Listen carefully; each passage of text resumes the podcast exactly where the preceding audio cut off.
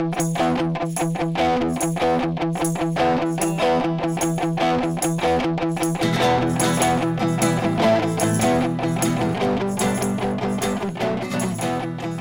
och välkomna till Folket och Eliten med mig Olof Berglund och med dig. Leo Nobel.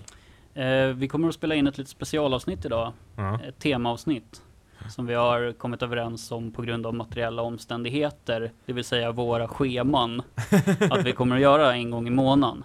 Ja. Att, eh, ja, det, det är svårt att få ihop det när man som jag jobbar lite, lite när fan som helst och du har arbetsschema på veckorna Mm. eller i veckorna. Eh, och så eh, idag så kommer vi att ta upp ett eh, ämne. Mm. Eh, Ett ämne, ska jag säga. Jag ska, Ja. ska betona det rätt också. Vi ska Ja. ta upp ett ämne och diskutera det liksom tillsammans. Precis. Vill du eh, berätta vad det är vi ska prata om? Jo, nej men det blir väl ett temaavsnitt på verk och person. Ja, alltså musik kommer vi nog prata en del om. Ja, ja. Det har ju varit lite av en liksom fortlöpande debatt, eller den, den, den ploppar upp lite då och då. Mm. om ehm, Får man skriva eh, raptexter om brott Ja. och sen gå ut och göra brott? ja. Precis. Eller för den delen eh, Får man läsa Hanke? får man läsa Hanke? Får man ehm, är, är Knausgård eh, pedofil kanske? Eller är han det litterärt? Ja. Det här är ju bara de senaste åren och vi, vi, nu blir det lite raljant, men det har varit ganska många eh, diskussioner om eh, konstnärer och deras privata moral. Ja. Eh, någonting som du och jag har haft anledning att tänka på under större delen av våra liv kanske. För att vi är konstnärer utan moral, eller vad? Nej, vi, är så, vi är så degenererade människor som tar ut vår degeneration på, eh, genom att göra konst. Ja, okej. Nej, Ja. jag vet inte, det är krasst som fan. Ja. Men, eh, men det är någonting som du, både du och jag har haft anledning att liksom fundera kring. Ja, verkligen. Nej men det är väl, alltså så här. Även om du är en konsument av konst eller Ja. kultur så, så kommer du på något sätt behöva ta ställning till det. Men du kanske tänker på det mindre än om man faktiskt håller på med det. Ja, Men det här är ju någonting som nästan alla, alltså alla lyssnar ju på något band eller gillar någon konstnär eller läser någon författare som är citat problematisk, slutcitat. ja, och det är väl lite det som är så här problemet. Jag var ju i diskussion ganska nyligen med, en, med en, nära, en person nära mig som, eh, som hade sett eh, dokumentären om R. Kelly. Ja, Som kom på Netflix, eh, både den och om Michael Jackson. Och båda är väl mer eller mindre uthängda som pedofiler nu liksom. mm. Och det är så här, det är klart att det är moraliskt förkastligt. ja. Det är, jag tror inte att det liksom är någon som eh, ens ifrågasätter det. nej, Eh, men så kom det ett ganska, jag skulle ändå säga att eh, personen i min närhet då kom ett ganska eh, kontroversiellt uttalande och det är så här att jag hävdar så här min rätt, inte bara rätt utan också att jag kommer att fortsätta lyssna på R. Kelly. mm. Eh, och personen är så här, nej jag tycker inte att man ska göra det. nej, Och det var någonting som, som jag inte har hört från någon i min närhet på väldigt, väldigt länge. ja, Och att det tydligen så här, eh, i och med att man gör dokumentärer eller exponerar människors eh, dåliga privatmoral, om man ska kalla det för det, eh, så ska man då sluta konsumera deras konst. ja. Nej, och jag... Jag tycker ju inte att man behöver göra det. Men det kan vara intressant att göra en, en liten indelning här tror jag. Mm, För att det finns, som jag ser tre typer av sådana här konstnärer som Okej. det blir debatt om. spännande. Mm. Typ ett, det är liksom en person vars konst egentligen inte kritiseras, men som har en privat moral. Som är förkastligt. Som är förkastlig. Mm. Det är liksom, Ha- Har vi ett exempel där? ja, Lex Michael Jackson. Michael Jackson och R. Kelly är väl Ja. jättebra. Eh, det, det andra är en konstnär som liksom vars teman i, i konsten är på något sätt moraliskt tvivelaktig. Inte nödvändigtvis att den tycker fel saker eller propagerar för något. Mm. Men som är liksom på något sätt omoralisk. Och där har vi väl, ja men typ Lex Mr Cool.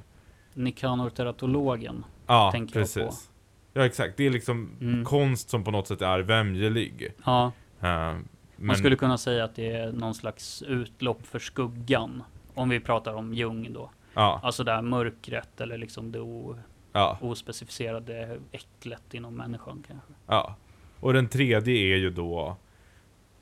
alltså artister som faktiskt propagerar för en ideologi eller en livsstil som, som är moraliskt förkastlig. I, Och dessutom är utlevande innanför, alltså du skriver i mer eller mindre om det som den själv gör. Precis. Läx alla gangsterrappare. Ja, men även kan man ju dra en parallell till black metal-vågen på 90-talet så fanns det en del artister som var så. Jättebra exempel. Ja. För att det, det är något som jag har hört hävdas av bland annat Hanif Bali att Mm. grejen med hiphopen är att de lever det på riktigt, så på riktigt medan liksom Mm. hårdrocksmoralismen så fanns det ingen, ingen verklighet i det och det är, det är en sanning med Nej modifikation. men alltså brände de ner halva Norge och liksom det var någon, något band, kommer du är mycket mer hårdrocks liksom insatt än vad jag är men men något band som Bursum som tog en bild på en, en av sina Ja det var ju, alltså, det var ju Mayhem som gjorde det. Alltså, Okej, Mayhems sångare sköt skallen av sig. Eh, sen så kom hans bandmedlemmar dit, tog en bild på det och använde det som omslag. Som omslag ja. Och sen Bursum då som var som ju är soloprojektet av Varg Vikernes som Mm. på den tiden var basist i mig, mördade ju senare gitarristen i mig. Ja, precis. Och brände också ett antal kyrkor. Och det Mm. finns även två mord mot, alltså hatbrott mot homosexuella Mm. begångna av eh, en norsk och en svensk profilerade black metal musiker. Ja. Nu, eller den svenska var medhjälpare till mordet, det var inte han som Mm. utförde den specifika handlingen så, men han var med på det. Nej. Så, så att, Det är, det är i alla fall lite av en poäng att göra. Att det är så här, det är inte bara svarta rappare som håller på. nej, nej faktiskt. Det, det, jag, vill, jag vill göra den poängen ja. Mm. Men om, om man börjar med liksom den första kategorin, som är liksom, ja vilka exempel tog vi nu? Michael Jackson. Michael Jackson, R. Kelly. Eh, där, där är ju min hållning. Ett svin slutar inte vara ett svin för att den gör bra konst. Nej. Men bra konst slutar heller inte vara bra för att det är ett svin som har gjort den. Nej. Och där kom det upp eh, en, jag pratade med en vän om exemplet som jag tog upp tidigare. Och han var så här, nej jag förstår väl vad du menar. Men ska man ge jättemycket pengar till sagda svin genom att lyssna på, är det moraliskt i sig? Mm. Och jag bara så här, okej, det, det är ett bra argument. Ja, Det, eller det är så här, det är inte ett dåligt argument. nej. Där kommer jag däremot att fortsätta hävda att min njutning av den här personens konst står högre. Mm. Och jag skulle väl säga att jag är inte emot etisk konsumtion så, men jag, det är inte en idé som jag tror på överdrivet mycket. Inte jag heller. Eh, Jag tror inte att det går att bojkotta ihjäl det som är dåligt med kapitalismen. Det tror inte jag heller. Jag tror inte ens att konsumentmakt är det bästa sättet att göra det. Liksom moral, normer, allt sånt. Jag menar, det finns två sätt att få världen att bli bättre. Det ena är att påverka sin närmiljö Mm. och liksom sprida bra värderingar och det andra är att påverka politiken. Ja. Och de liksom, alltså så här, fördelning av resurser, skrivande av lagar. Mm. Eh, jag tror att etisk konsumtion, det är liksom en återvändsgränd. Det kommer alltid vara så här. Och så, så ska du köpa det för att det är miljövänligt och så kommer det fram att de har fuskat med sina fabriker i Bangladesh. Exakt. Och du kommer alltid stödja någonting som är dåligt. Och ju större någonting blir, alltså det, ju fler som konsumerar en produkt, desto mindre etiskt blir det per definition. För att eh, utbudet måste öka till exempel. Ja, Man kan titta på Oatly som har blivit stora så in i helvete. ja, Men då har deras konsumtion ökat, vilket har förstört klimatet till exempel. ja. Och det kinesiska staten är ju delägare i Oatly bland annat. Ja men du ser. Så att det, det går nästan alltid, alltså om du vill sänka någon genom att påvisa att den liksom konsumerar oetiskt så kommer du hitta något. Ja. Det, det, om, du inte, om du inte bor i skogen och odlar allting själv. Kanske man inte bor i skogen, snarare på en åker. På en men, åker kanske. men alltså, om, så länge du inte är självförsörjande så är det väldigt svårt att konsumera 100% etiskt. Ja. Därmed sagt, inte sagt att det inte är eftersträvansvärt. Mm. Men jag tror ju inte att så här, folk blir ju inte lika upprörda över att folk köper typ tandborstar som är producerade liksom med, av barnarbetare i Kina. Ja, som att folk lyssnar på R. Kelly och Michael Jackson. Det är ju en annan... Mm. Här handlar det ju mer... Man kanske drar ett ekonomiskt argument, men det man menar är väl att man på något sätt uppmuntrar Mm. till artisten. Ja, eller så här, det, det är ett lite krasst argument, och, men det är lite för att få igång diskussionen också. Så här att, eh, att, eh, att konsumera då exempelvis R. Kelly står inte emot att säga R. Kelly borde sitta inne. Nej. Och sen så får man ju ifrågasätta om man ska få spela in ny musik när han sitter inne, vilket jag inte tycker att han ska få. Nej. Till exempel. Nej. Men jag tror inte att... jag tror inte, alltså så här, om, om, en, om en person liksom känner så mycket avsmak inför det han har gjort så att man Mm. inte längre vill lyssna på musiken, det, det kan jag förståelse för.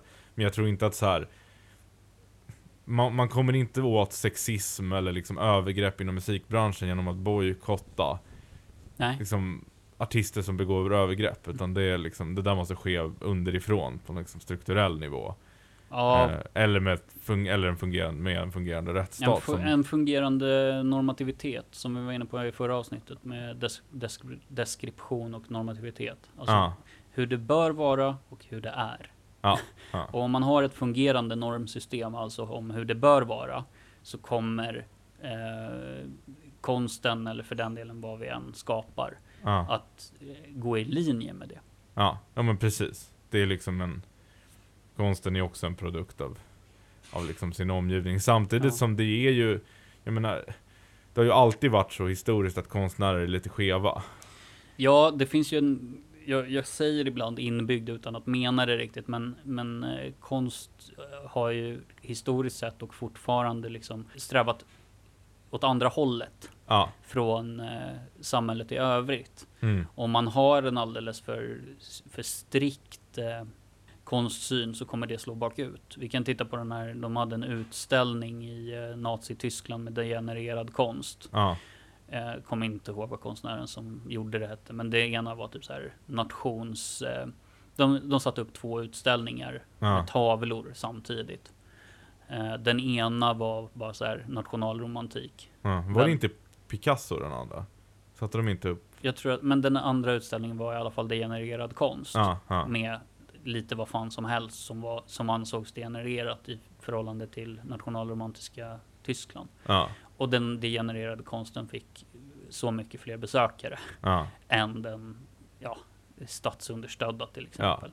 Och liksom det, här är, det här är en inbyggd funktion av konsten. Att på något sätt ge utlopp för det som kanske inte är så jävla moraliskt. Nej. Nej, den ska ju vara, alltså så här, konstnären och konsten bör vara i opposition. Det Ja. bör, alltså inte all konst. Det, det finns ju liksom, om vi, om vi tar film till exempel som vi båda håller på med. Jag menar, Mm. det finns ju filmer som man tittar på som bara är vackra. Ja, Eh, och sen finns det filmer som utmanar en sätt att tänka. mm, Eh, men jag tycker att eh, den konsten jag håller på med och den konsten som jag egentligen tycker är mest intressant. Det är konst som väcker tanke och känsla på något sätt. mm, Och inte att, den behöver inte vara prov, provokativ i så här, nöd, alltså det är inte, provokationen är inte en dygd i sig. Men ibland så kan provokationen vara ett verktyg för att göra en poäng. mm. Och, och ett liksom, ett välfungerande samhälle måste, måste tolerera Mm. konst som är, som är degenererad. Ja, framförallt så är det, eller framförallt vet jag inte, men, men en, en sak som man lite grann får köpa om man håller med om det som du säger, det vill säga att konst ska eller kan väcka känsla och tanke. Ja, Det är att så här, vi kan inte bestämma vilka känslor. nej. Att så här, ilska är också en känsla som man Ja. kan väcka. Och det är så här, jag tror att det är ganska bra att folk går omkring och är förbannade på, ja men till exempel Mr Cool. Ja. Jag tror att det faktiskt är liksom givande för samhället att folk går omkring och är lite arga en stund, men du kan inte liksom låta det du kan inte börja agera på det och så här, han ska förbjudas. Nej. Kan, kan kan man väl, men... Men det är, inte, det är inte en önskvärd väg att Nej. gå. Ska vi prata om eh, den andra? Ja, för nu är vi ju inne på det. Ja. Mr Cool-typen. Och Mm. då, då är det just, alla vet nog vilka Michael Jackson och R. Kelly var, men just Mm. men de här två kan ju vara lite smalare. Ja. Eh, och Mr Cool är ju då en, en komiker som har ett, eller han, det är en komiker som heter Anton Magnusson. ja. Som har ett alter ego som heter Mr Cool, som är en rappare som rappar om allting som är vidrigt mer eller mindre. Liksom, de, texten är... Och allt annat också, alltså Ja. vad som helst. Man kan säga att det är Slim Shady varia- varianten av eh, Eminem. Ja, Alltså det är ett alter ego Ja. som är eh, liksom degenererad Mm. i, i dess eh, i liksom kärnan och det får också funktionen att vara den här, så här äckliga slusken och ja. eh, liksom pedofili, rasism, sexism, you Ja, name it i texterna. Eh, och det är också poängen. Mm. Eh, Och, och Nikanor teratologen som du tog upp, det är ju då också, det är också en, ett alter ego för, jag vet, Mm. jag minns inte vad han heter i verkligheten. Nej, inte jag heller. Men det, det, dyker upp ett litet problem där och det är att han, ja, vi kan säga så här. Han skrev en bok som jag, och jag tror att du håller med, är rätt fantastisk. Ja, Alltså på sätt och vis. Ja. Eh, Äldreomsorgen i Övre Kågedalen heter den väl. Ja. Ehm, skriven på ett extremt, eh, liksom, alltså stilismen är ju stilismen, bondskan, alltså språket, hur den använder eh, jag skulle säga liksom stor litteratur på många sätt. helt... Ja, Men, ja. men den, eh, den tar upp teman som är så här smutsiga på riktigt. Mm, mm. Och det är sofili och det är liksom olika typer av liksom bestialiska mord och sådär. ja. Eh, sen så dyker det upp ett problem till och det är att den här författaren, för vi tar upp honom i en kategori, han kanske tillhör en annan. Han har eh, blivit lite grann uthängd för att kanske ha skrivit rätt så jävla antisemitiska grejer Ah, ah. på Flashback. Ah. Men om man bara tittar på den här degenererade liksom äckelkonsten Ah, ah. som han håller på med. Så är inte det ett uttryck för saker som han vill ska hända. Nej, precis, för det är ju intressant. För att han som sagt, alltså så här, om man bara kort säger vad boken handlar Ja. om, så är det ju det är en, en morfar och dennes barnbarn som Mm. har en incest, incestuös relation samt går runt och typ mördar, våldtar och Ja. grisar sig. Mm. Typ. Och den, alltså den är vi, samtidigt som den är otroligt vacker i sina liksom, Berättande. ja, beskrivningar liksom, och skriven på, som du sa, bondskan då, som Mm. en som jag tror att det räknas som ett språk till och med. Eh, ett västerbottniskt språk eller dialekt. Eh, liksom, i alla fall, Ja, det väldigt- vågar inte jag svara på. Men, nej, nej, men, men jag, ja, skitsamma. Nej, det, det där får någon språkforskare rätta, Mm. om jag har, rätta mig om jag har fel på. Men, mm. Men, men också att den är, den är vidrig att läsa. Eh, Ja, på många sätt. Och där, är- där är det roligt för att han, för långt efter han skrev den här boken då så så, så var det någon på Expo som grävde fram att han hade liksom varit på någon Nasse-sida eller om det Mm. var Flashback och Jag tror att det var Flash.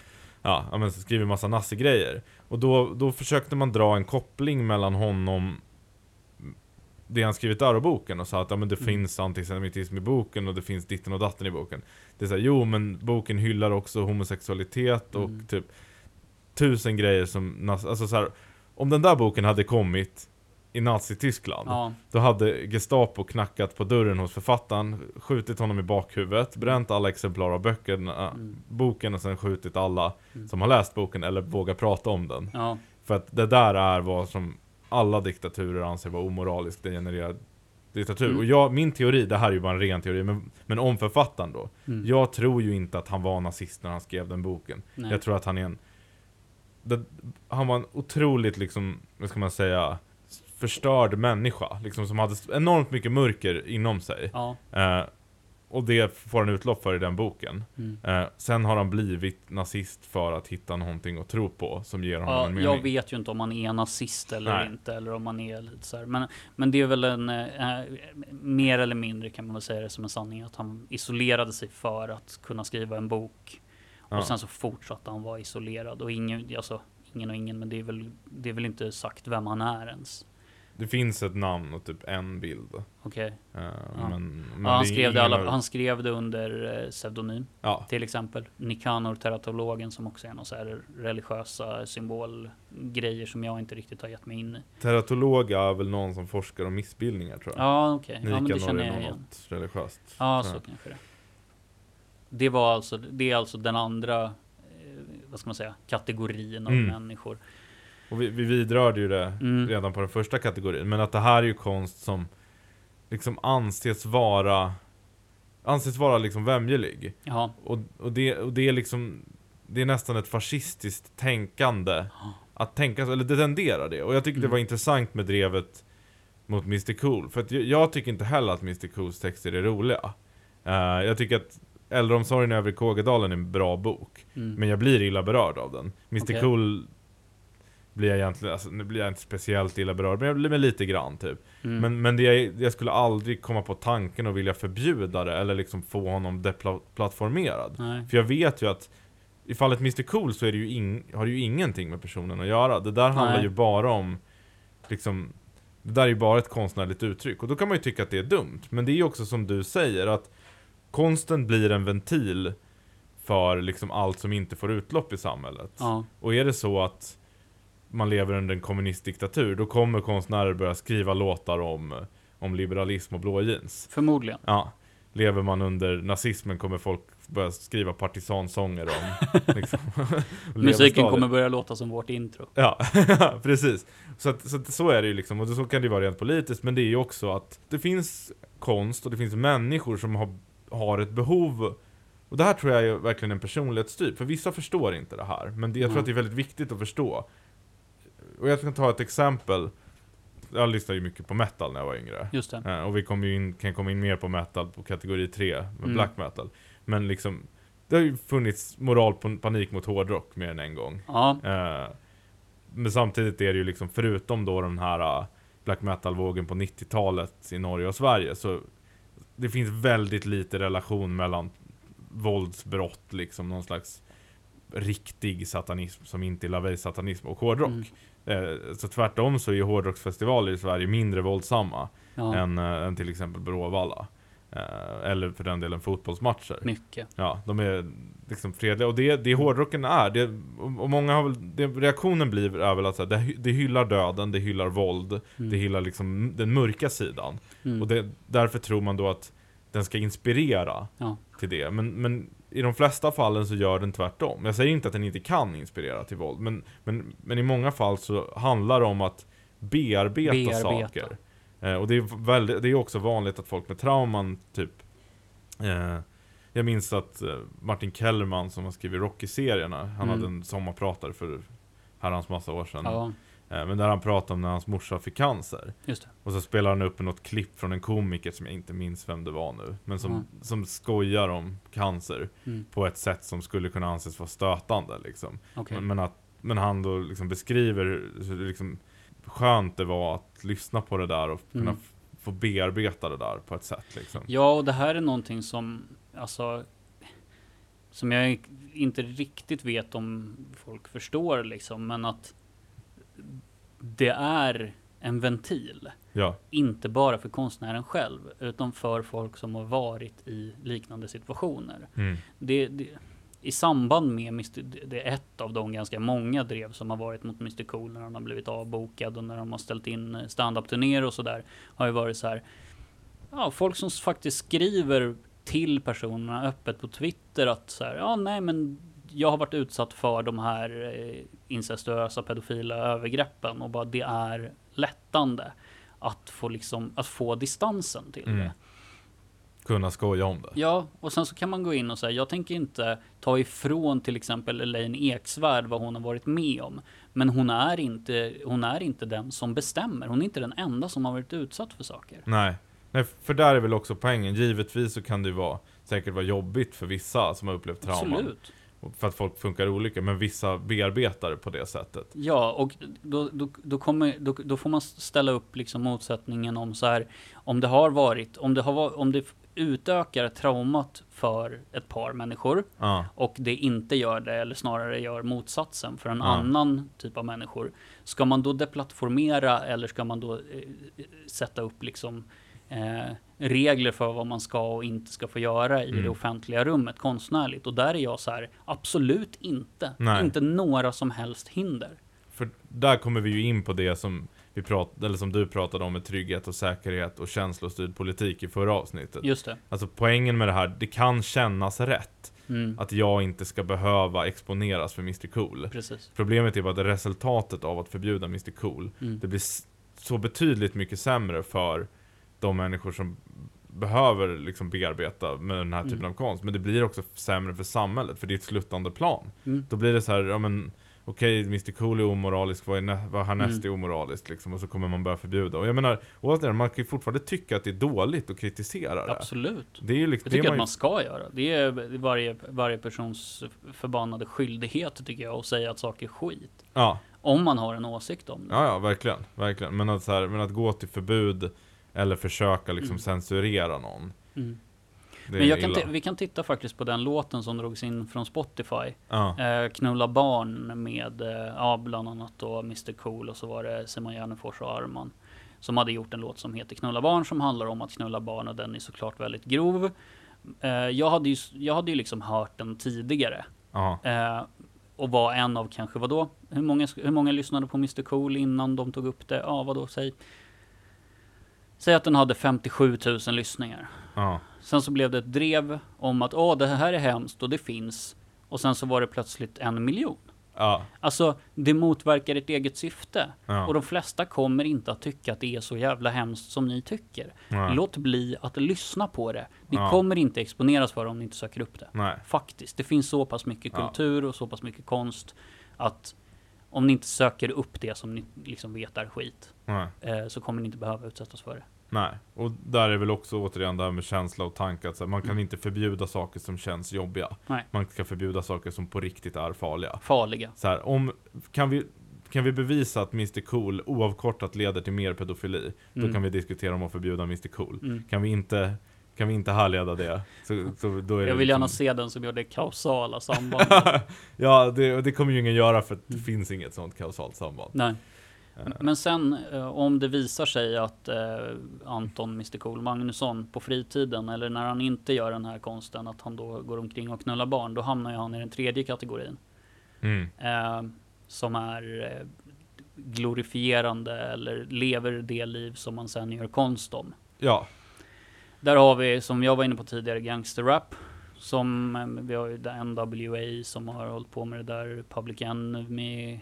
Det finns en Mm. massa svenska eh, nu också som, ja inte vet jag, skyddsvästar och vapen i sina videos och spelar in i tingsrätten och allt vad det är. Jag fattar inte riktigt det där. Alltså, eh, men du pratar också om eh, hårdrock. ja, ja men där, där kan man ju ta upp då liksom ett, ett exempel som var den här black metal-vågen då på Mm. 90-talet. Som var, alltså början var det väl bara liksom Tolkien-nördar som började intressera sig för distade riff och satan typ. Ja. Men som på något sätt ballade ur i någon slags kult i Norge. Mm. Där liksom ideologin eller liksom religionen eller vad de kallade det för. Det fanns ju väl två riktningar, liksom djävulsdyrkan och så kaosgnosticism. Ja. Uh, jag behöver inte gå in. Vill du berätta vad gnostisk är? det, det är lite utanför Ja, vad vi, pratar jag, jag, kan, ja, Ja. jag kan lite för mycket om kaosgnosticism men det är inte, jag tycker det är inte riktigt relevant här. Nej. Men, men det ledde upp till ett antal kyrkbränningar och i Mm. alla fall tre mord. Eh, två då med, med hatbrottsmotiv mot Mm. homosexuella. eh, och ett på en liksom, bandkamrat då Mm. i Mayhem. Eh, och även då liksom, två stycken väldigt uppmärksammade självmord, bland annat då Mayhem-sångaren. Mm. Eh, som jag inte tror att självmordet egentligen hade så mycket med musiken eller ideologin att göra. Inte. Nej. Och då Jon Nödveit som, som då var med, som var sångare i svenska bandet Dissection och som också var medhjälpare till, Mm. till en av hatbrottsmorden i Mm. Sverige. Och han tog ju livet av sig i en, ganska strax efter att han kom ut från fängelset. Ja. I en, liksom, sen länge tillbaka planerad ritual. Mm. Som ingick i hans märkliga trosuppfattning. Ja. Eh, så där, där kan, i de två exemplen, och, men man skulle ju även kunna ta exemplet vit maktmusik då. Ja. Liksom, så Pluton Svea och sånt. Där är det ju där är det liksom människor som också är engagerade i en militant Mm. extrem rörelse. Där Ja. finns det ju, det finns ju ett överlapp då såklart mellan kulturen och dess, de kulturella uttrycken och, Mm. eh, och våldsverkande. Ja. Och, där, och den är väl så här, där är det väl, de, jag menar de två första kategorierna, där har vi ju rakt av avfärdat all typ av censur och Ja. eh, liksom lagliga ingripande. Jag skulle väl säga att jag skulle avfärda det även på den tredje. Men här finns det ju ändå, här kan det ändå vara intressant att prata om samband. ja. Absolut. Har du något att säga om? Alltså. Ja, jag har något att säga om det här. Och det är hur, på vilket sätt eller hur uppmuntras det från eh, majoritetssamhället. Mm. Ehm, konsumtionen som vi har sagt, alltså får, får en eh, artist eller en, om vi pratar, vi, vi har ändå varit inne främst på musik. Det finns ju en massa andra med liksom filmare och fotografer och allt vad det kan vara. Ja. Men om vi pratar om vad, vad får den personen för ekonomisk ställning på grund av sin eh, våld, sitt våld, våldsförhärligande? Ja. Ehm, jag tror ju att lösningen är kom åt dem Mm. på, på ett annat, alltså kom åt dem som privatpersoner. Ja. Eller vad man ska säga. Komma åt dem som våldsutver- äh, våldsverkare. Alltså, det finns en jätterolig faktiskt sketch av Key Mm. Peele som handlar om den här, jag tror den heter um, Rap Song Confessions eller någonting. Ja. Eh, som, ja vad ska man säga, då, en person sitter i ett förhör för ett mord. Mm. Och så bara, oh that's interesting. Eh, och så spelar polisen hela tiden upp att han har, han, han berättar om sitt mord i en låt. Ja. En raplåt. Och den är jätterolig och konstig. Men alltså, om de ger alla de här bevisen som det då tydligen är, alltså skottsäkra västar och pistoler och allt vad det kan vara. Ja, någonstans så har man ju grejerna. Mm. Om man nu är en våldsutövare. Ja. D- Börja med att så här, gör en jävla raid, skaffa en husrannsakan. Ja. Eh, det, alltså, det, det finns väl en massa insatser man kan göra på polisiär nivå. Jo, och där håller jag ju med dig. Man kommer inte komma åt kriminella gäng om vi, om vi fortsätter med det exemplet genom Ja. att förbjuda deras musik. Nej, Eh, och där är vi inne på det vi pratat om med de andra kategorierna, att det kommer inte ens få önskad effekt. nej, Att liksom, det, här, det, här är ett, det här är ett kulturellt uttryck för en kriminell livsstil, inte tvärtom. Det är mm, inte så här, livsstilen kommer inte från kulturen. Eller från, este, est, från estetiken, Nej, eller de estetiska uttrycken. Utan det är mycket mer tvärtom. Sen kan det, det är klart det kan finnas en viss växelverkan. ja, Men jag tror att det är, det är väldigt mycket kriminalitet i gangsterrap och ganska lite gangsterrap till kriminalitet. Jag tror på samma sätt att Varg Vikernes var en fanatiker och han Mm. blev inte en fanatiker av att lyssna på black metal. nej, Han var en fanatiker, han skaffade sig en fanatisk ideologi Mm. och sen började han göra musik ja, som i någon mening var en överbyggnad av den ideologin. Ja. Sen kan det såklart finnas en växelverkan och, och, och den ska man ju... Den här kategorin tror jag att jag anser att det är mest befogat att kritisera egentligen. Eller, eller snarare så här, Mm. all, alla tre är befogat att kritisera. ja. Eh, men här är det faktiskt befogat att markera kan det vara befogat att markera avstånd? Men inte mot det konstnärliga uttrycket. Nej. Tycker inte jag i alla fall. Alltså det, jag, jag är ganska liksom ganska så här tydliga gränser att så här vi måste separera så pass hårt att så här det är inte konstnären. Det är konstverket. Ja, ja. För att om man tittar på så här Ta exemplet Louis CK. Mm, Det är ganska så här det, det är ganska speciellt att den här personen blir liksom låt oss kalla det för deplattformering då, men han blev uthängd under metoo för att ha, inte vet jag om det var att han hade runkat framför eh, folk som inte ville det. Jag vet inte exakt vad det var han hade gjort. Eh, det kan inte komma som en chock att den här personen eh, har gjort det. nej. Det kan inte göra det om man har lyssnat på hans nästan ordagrant självbiografiska stand-up under tio års tid. Ja, Alltså han är en lite äcklig gubbe och sen så är han rolig. Ja. Men de är separerade. Det är konstverket och det är sen Ja. så personen. Men det kan inte komma som en chock. Om man tittar på hans Hilarious till exempel från 2008 och är så här. Det här är säkert en eh, moraliskt högtstående person. Man bara nej, vad fan tror du att du tittar på? Han Mm. berättar om sitt liv där hans dotter typ bajsar på golvet medan han sitter och tittar på. Alltså, det är degenererad konst. Mm. Stand-up är ju jättespeciellt på det sättet. Samma sak med Kevin Hart som hade gjort någonting och så här hur han eh, f- fall från, från Grace. Och det här hände med komiker ja, ungefär var tionde år. Alltså den som är störst kommer att bli nerhuggen. Ja, Och där kan vi titta på vilka, alltså, det blir en annan typ av analys, men vilka som ägnar sig åt ståuppkomik. mm. Att mm. så här, det är nästan alltid folk som inte har haft en eh, särskilt stabil ekonomisk trygghet som unga Ja, nästan uteslutande och det har varit ett sätt för dem att komma upp in the world för, genom att eh, eh, på ett eller annat sätt eh, humi- humiliate, vad säger man? Eh, förolämpa. för, förolämpa sig själva. ja. Men att förvänta sig moralisk eh, högstående, högståendehet, kan man Nej. säga så, av Nej. den konstnär som du konsum, konsumerar.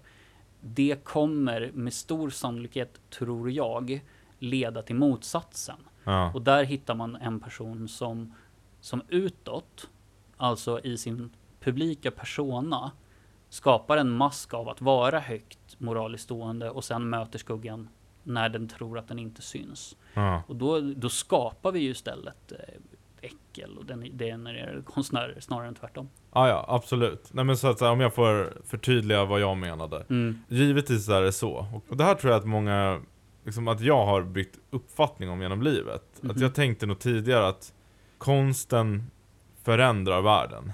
Mm. Det kanske den kan göra till en viss del, men jag tror inte, alltså konsten skildrar mer världen. Ja, Alltså den, och den, och den är liksom nödvändig i, alltså så här, i alla sociala rörelser, i alla konflikter, i alla skeenden av livet, Mm. så är konsten och berättelsen mm. liksom nödvändig för, att, för folk att bearbeta olika saker. ja, Men en kampsång till exempel, om vi tar det exemplet, ja, den uppmanar inte, den uppviglar inte människor, den har inte den förmågan. nej. Men den får revolutionärerna att orka lite till.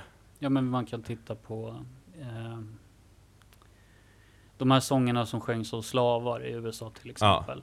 Jag tror att de, de sjunger inte bara det för, alltså de sjunger mi- mer för sig själva och för sin eh, tro på en förändring Ja, än att det i sig förändrar. ja, Och det skildrar den situation som de är i just nu, så tror jag att det är ja. Eller vad då i alla fall.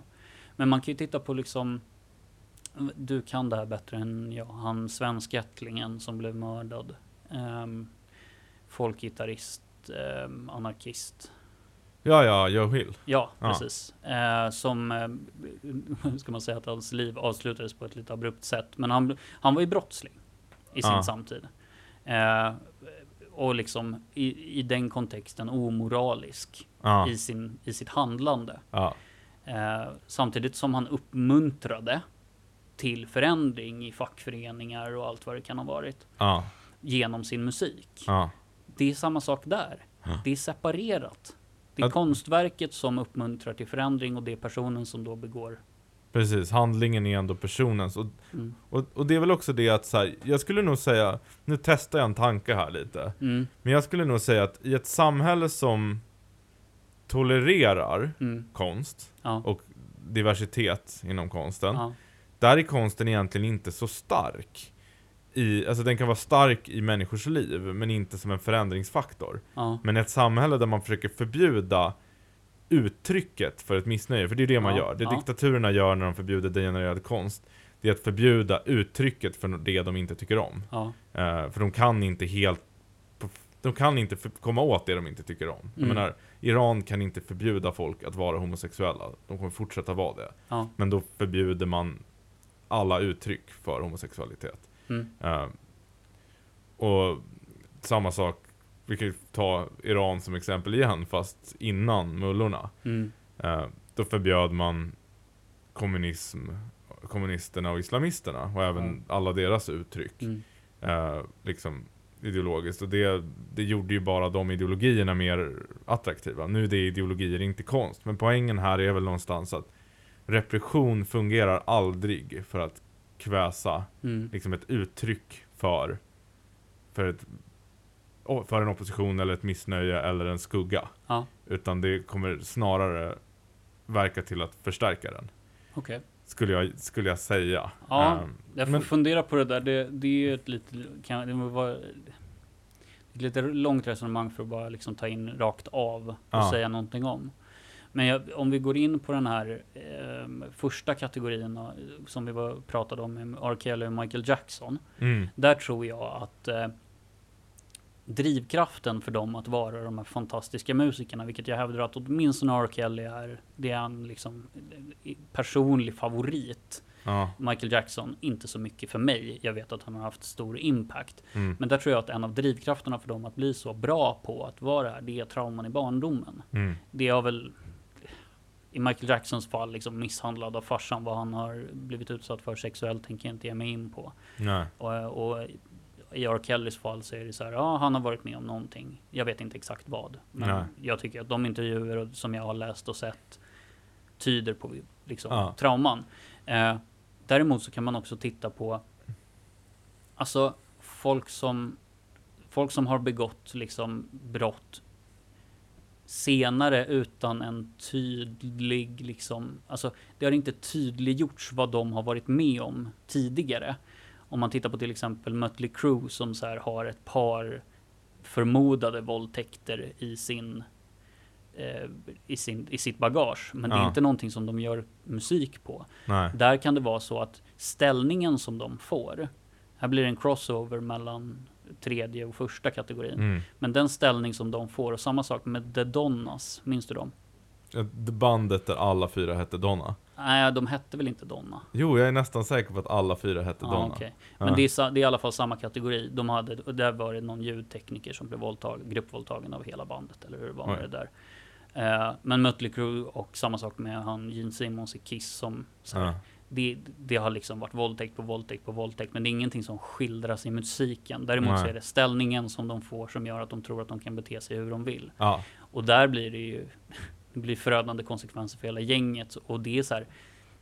Det, ge, den, ge den positionen till vilken 19-åring som helst. Och Mm. den, det finns en stor överhängande risk att den personen, eller de personerna om det är en grupp, Ja. kommer att utnyttja den på ett eller annat sätt brottsligt. Ja, men det, och, men det där är ju också, det där är ju en annan diskussion. Det, det där är ju en diskussion om makt. Och så Ja, för, ja, ja, absolut. ja. Men den är ju ändå kopplad till Precis, precis. konst, konstnärligt uttryck. Men där, för där tycker jag att så här. I kategori 1 och 2 Mm. så finns det egentligen ingen koppling mellan verket och typ ut, och konstnärens eller publikens moral. Nej. Alltså det, det, de två är frikopplade. Men i det tredje exemplet, och jag kan backa på det där med att markera avstånd, men i det tredje exemplet Mm. så finns det ju ändå det. Där Ja. finns det en växelverkan. Jag menar nazister lyssnar på nazistisk musik. Ja. Och För att nazist- den är nazistisk. Ja, exakt. Eh, och musik, poängen med musiken är att uppmuntra till nazism. Mm. Sen om det är, har någon egentlig effekt, eh, det, det är ju svårt att säga och jag tror att den är, den är, den är också så liten. Mm. Samma sak med gangsterrappen. Alltså, Mm. vi har inte kriminalitet i Sverige, PGA, att ZE rappar i Södertörns tingsrätt eller vad fan det var. Ja, jag kan inte de här specifika Nej. målen som är nu. Men, men alltså man kan titta på en massa andra olagliga saker och det är så här, är det bara våldsbrott vi ska värja oss mot? Eller är det brott mot andra saker också? Ekonomisk brottslighet till exempel. Ja, Alltså som bara, som bara tillåts pågå. Den här skånska studion till exempel som hade förskingrat där både Cardigans och Timbuktu hade legat. ja, ja. Eh, och liksom kopplingen där och vad är det vi ska markera motstånd emot? Eh, eller för den delen eh, fentanylmissbruket bland Soundcloud-rappare. Alltså det dör ju en i veckan liksom. ja, ja. Eh, extension som, eh, jag vet inte om man säger hans namn, Triple Extension kanske, Ja, som blev mördad men som hade gjort musik om hur mycket han liksom tog prescription drugs och hur synd det var om honom. Alltså det finns så många olika typer att till slut så blir man så här, okej, är det bara de som är pedofiler som vi ska ta, ta ställning emot? Mm. Och varför just de då Mm. när det är så mycket annat som pågår? Men då skulle man ju egentligen kunna säga det. Egentligen skiljer ju inte sig de här kategorierna speciellt mycket, utan det, det man i alla fall kan göra är ju att markera avstånd mot, mot personen som ligger bakom och inte mot verken. Och i fallen med de krim... För att jag, jag kan ju se det som ett problem, alltså till exempel om man så här, ja men typ att, att ge, ge väldigt mycket utrymme till människor som romantiserar eller förhärligar en kriminell livsstil. Ja, Jag, jag, jag kan se poängen med att, att in, göra valet att inte göra det. Till exempel Ja, som det en redak också. redaktör eller Ja. liksom TV.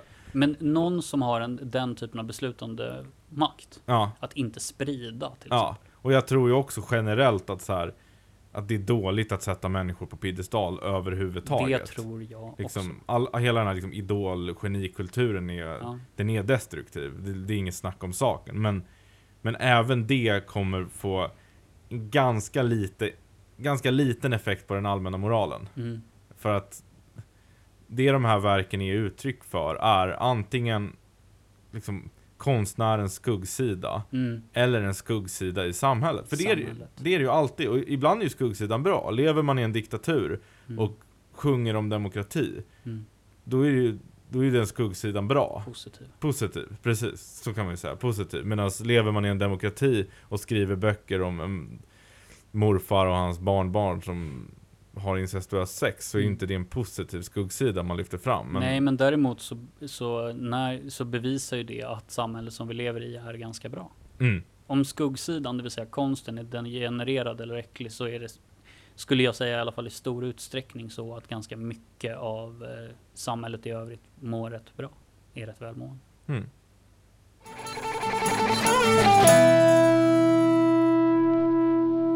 Ja, det varit ett lite, lite kortare avsnitt idag, men lite mer eh, specia en specialare. Ja, precis. Lite, lite annorlunda från tidigare, men eh, någonting som vi ändå får utlopp för. Mm. Att eh, markera vår position som jag tror i just det här fallet i alla fall är ganska, ganska stark. Mm. Eller liksom svår att bända. Och vi kommer som sagt att spela in ett sånt här avsnitt i månaden. Ja, Kanske kan bli mer än så ifall någon av oss behöver ett uppehåll. För vi vill, vi vill ju Mm. släppa en gång i veckan. ja det är meningen. Ja. Eh, Så, så blir det lite lättare för oss också att få ihop scheman. Ja, precis. Så, och de kanske kommer bli lite mer förberedda också. Det här var ju, det här är ju lite freestylat kan man ju säga. Ja, Mm. eh, eller så här freestylat, men det blir lite mer samtal Ja, och inte så eh, långrandigt kanske. nej. Nej men det, Och sen eh, den här, samma sak med det här avsnittet som är många andra. Och här tror jag ju att eh, diskussionen kommer att vara dynamisk så in i helvete. ja. För folk kommer vilja berätta för mig var man ska dra gränser för vilka konstnärer som ska få uttryckas. Ja, En, någon som inte var på den där Veronica Maggio-konserten på eh, Gröna Lund, där du och jag faktiskt var i somras, ja, och inte såg eh, 13-åriga tjejer som sjöng med om hur fett det är att dricka ayahuasca. Alltså, det finns ju hur många exempel på det här som helst. Men ta, jag tar gärna den diskussionen. Och jag, om, Ja. om någon kommer med ett så pass bra argument så, så är till och med jag villig att liksom ta in Mm. det och Den, lyssna. den som kan bevisa det kausala sambandet mellan Veronica Maggio-lyssnande och ayahuasca-drickande. Ayahuasca-drickande hos 13-åringar 25 år senare. Fast nu kommer vi få en diskussion med så här drogliberaler som ska förklara för oss varför ayahuasca är bra istället. Leo, det är ingen som behöver berätta för dig och mig hur bra ayahuasca är. och, det är inte, och det är inte Veronica Maggios fel eller någon annans. Nej, men det är så. Alltså, ta upp alla exempel. Så länge exemplen är så länge exemplen är någonting som jag har hört talas om, inte har hört talas om, och så, så är jag villig att ta in det. Ja, Eller exemplen, men eh, vi, argument. disku- vi diskuterar gärna. Ja, och det gör på, vi på Facebook och vi gör det på Twitter och i viss mån på Instagram om man vill det också. Ja, och, och dela med dig av Sveriges långsammast växande podcast till en kompis. Precis, sprid och berätta. Det, det, här kommer att, det här kommer att bli en, en långkörare, Mm. vår, vårt eh, poddexperiment. Ja, vi kommer inte sluta förrän någon förbjuder oss att göra det. Folket och elit, konstverket Folket och Eliten kommer att fortskrida tills vidare i alla fall. Ja, Mm. men inte förrän nästa vecka. Inte förrän nästa vecka. Stort tack för idag. Ja, Hej hej.